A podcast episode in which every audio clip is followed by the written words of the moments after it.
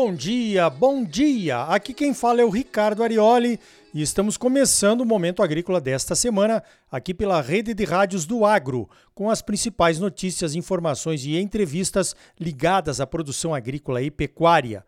O oferecimento é do Sistema Famato Senar, Sistema Sindical Forte e Agropecuária Próspera. Vamos às principais notícias da semana? Então veja esta. Certamente a principal notícia da semana é a continuidade das manifestações pelo Brasil afora. O ponto forte é que, apesar dos vários dias de manifestações e dos temporais que têm caído sobre o acampamento lá em Brasília, a turma não perdeu a garra e perder para o cansaço não parece ser uma alternativa. O ponto fraco foram alguns trancamentos de rodovias, o que acaba prejudicando toda a população local, é ilegal, causa constrangimentos e se perde apoios importantes, com certeza. Para se mudar um país é preciso paciência e persistência. E isso parece que o pessoal do movimento está mostrando que tem. Para o movimento prosperar e obter algum resultado, deve se manter dentro da lei. Uma boa parte da população está indignada com vários acontecimentos que levaram a situações pouco democráticas. Por exemplo, a revolta contra o Supremo Tribunal Federal, que já soltou todos os envolvidos na Operação Lava Jato. Lembra dela? Só falta devolver o dinheiro apreendido e ainda pedir desculpas, né? Aquela sensação de que tínhamos um país onde os corruptos iam para a cadeia se transformou num pesadelo. Estão todos em liberdade, alguns até tentando voltar aos cargos públicos que já ocuparam e onde se locupletaram com dinheiro público à la farta em malas, cuecas, caixas de sapato e outros utensílios inimagináveis. Estão querendo voltar à cena dos crimes, incluindo o símbolo maior de toda a Operação Lava Jato, o ex-presidente Lula, que foi motivo de várias delações premiadas, com provas contundentes em seu desfavor, dinheiro de corrupção devolvido, mas foi solto por um jeitinho jurídico que permitiu até que concorresse nas eleições. Esse, com certeza, é o Brasil que não queremos. A outra causa das manifestações, na minha opinião, foram as censuras à liberdade de opinião, principalmente nas redes sociais. As censuras em nome de uma batalha contra as fake news antidemocráticas incluíram algumas prisões descabidas. Olha, prisão por opinião não é democracia, é coisa de ditadura. Uma terceira causa, me parece, é a indignação com o Congresso Nacional, principalmente com o Senado, que deveria ter um papel moderador quando o Judiciário representado pelo Supremo, extrapola suas atribuições e implanta suas vontades goela abaixo. Numa democracia, os eleitores votam e elegem seus representantes e esperam que eles defendam a Constituição e realmente representem os desejos dos seus eleitores. Quando o eleitor não se sente representado por quem elegeu, qual é o caminho? Baixar a cabeça e concordar com os desmandos? ou lutar pelos seus direitos? É perder o mané, não a mola? Ou é vem pra rua e vamos lutar? Você decide. De qualquer forma, parece que agora o Congresso começou a se mexer e o Senado convocou uma audiência pública para ouvir pessoas-chave sobre as questões das urnas eletrônicas, aquelas indevassáveis, mas também inauditáveis, né? Eleições limpas são o ponto crucial de uma democracia séria. Para serem limpas, precisam ser transparentes, para que todos possam aceitar os resultados de forma pacífica e indiscutível. Se não se conseguiu provar até agora que pode ter havido alguma manipulação, também não é possível ao Tribunal Superior Eleitoral demonstrar que não houve. E esse é outro impasse. Como é que se resolve essa situação? e se pacifica o país? Hum, a resposta é difícil.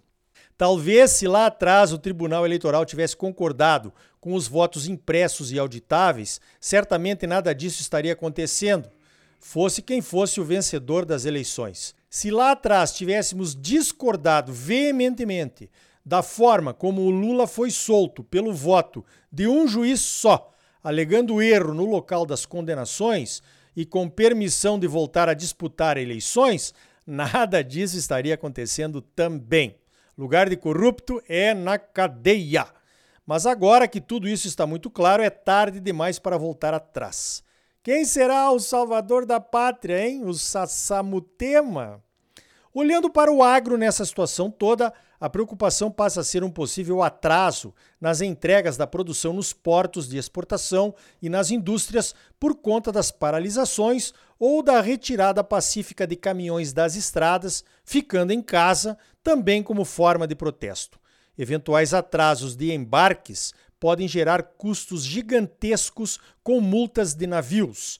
Essas eventuais multas serão repassadas aos produtores na forma de preços menores, como sempre acontece. Pois então, colocar um país de volta aos trilhos tem um custo.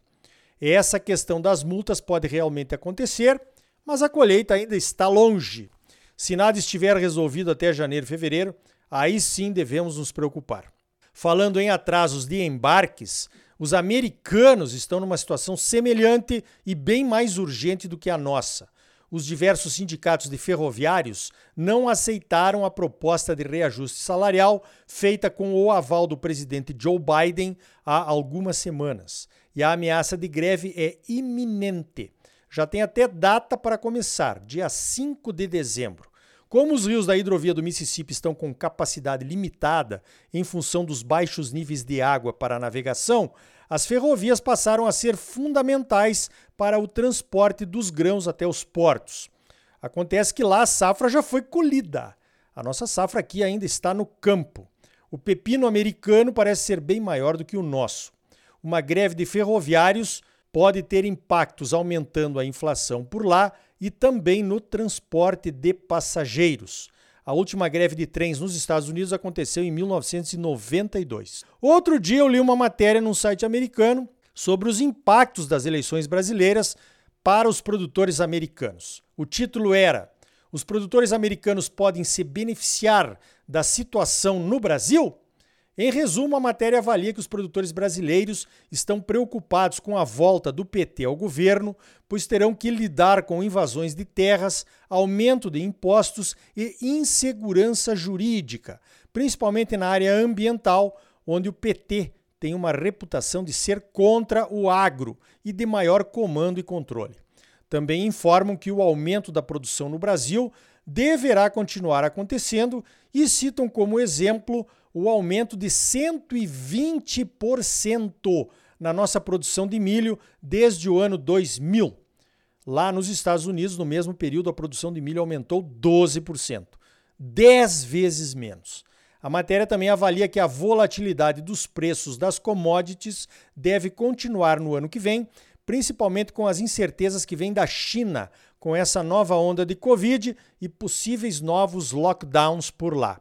Concluindo, Será que os produtores americanos poderão se beneficiar com a situação aqui no Brasil? Olha, se o PT assumir e abrir a sua caixa de maldades contra o agro, eles vão se beneficiar sim.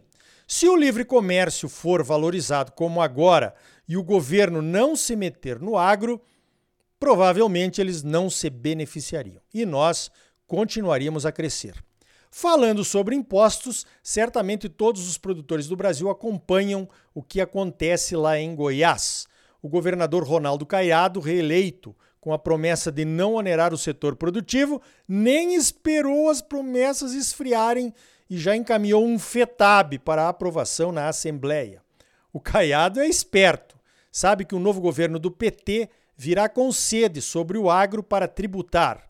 Então, farinha pouca meu pirão primeiro. E está fazendo como fez o nosso governador Mauro Mendes quando assumiu o primeiro mandato, lembram? Ele prometeu cargos para alguns deputados não reeleitos e aprovou a continuidade do FETAB do milho, que deveria ter terminado ao final do governo Pedro Tax. Assim é a política, cheia de espertezas e de movimentos de ética duvidosa. Pelo menos assim é a política que impera aqui no Brasil que bem poderia ser chamada de politicagem. Em Goiás, os produtores reagiram, invadiram a Assembleia e a votação foi adiada, mas foi aprovada em segunda votação, desta vez sem a presença do pessoal nas galerias da Assembleia. Agora só falta a sanção do governador, né?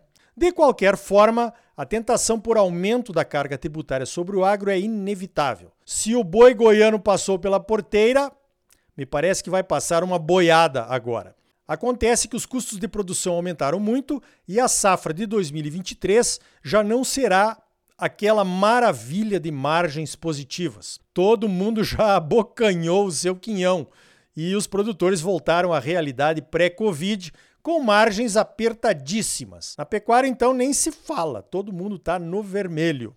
Olha que nem estamos falando da provável quebra de safra, que já está acontecendo em função de secas em Mato Grosso e em outros estados do Centro-Oeste. Em muitos lugares aqui no estado, tem produtores esperando chuva há duas semanas para poder replantar a soja que já morreu e terminar o plantio que parou pela metade.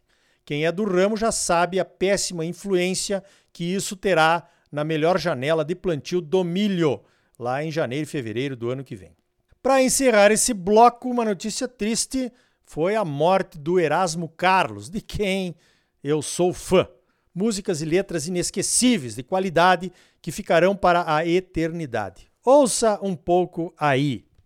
fazia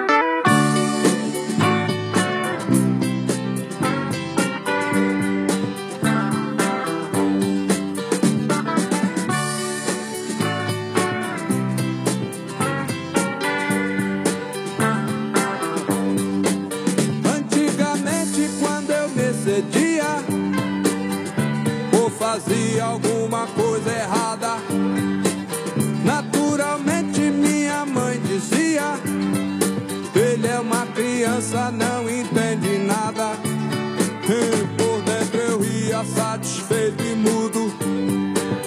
Eu era um homem, entendia tudo. Então tá aí. No próximo bloco, mais notícias comentadas para você. E ainda hoje, como foi a COP27 do Egito e que influências ela terá sobre o agro brasileiro? E também os diversos usos da soja, uma das commodities mais versáteis do planeta. E aí, tá bom ou não tá? É claro que tá bom, você só merece o melhor. Então não saia daí, voltamos já com mais momento agrícola para você, no oferecimento do Sistema Famato Senar. Sistema sindical forte agropecuária próspera.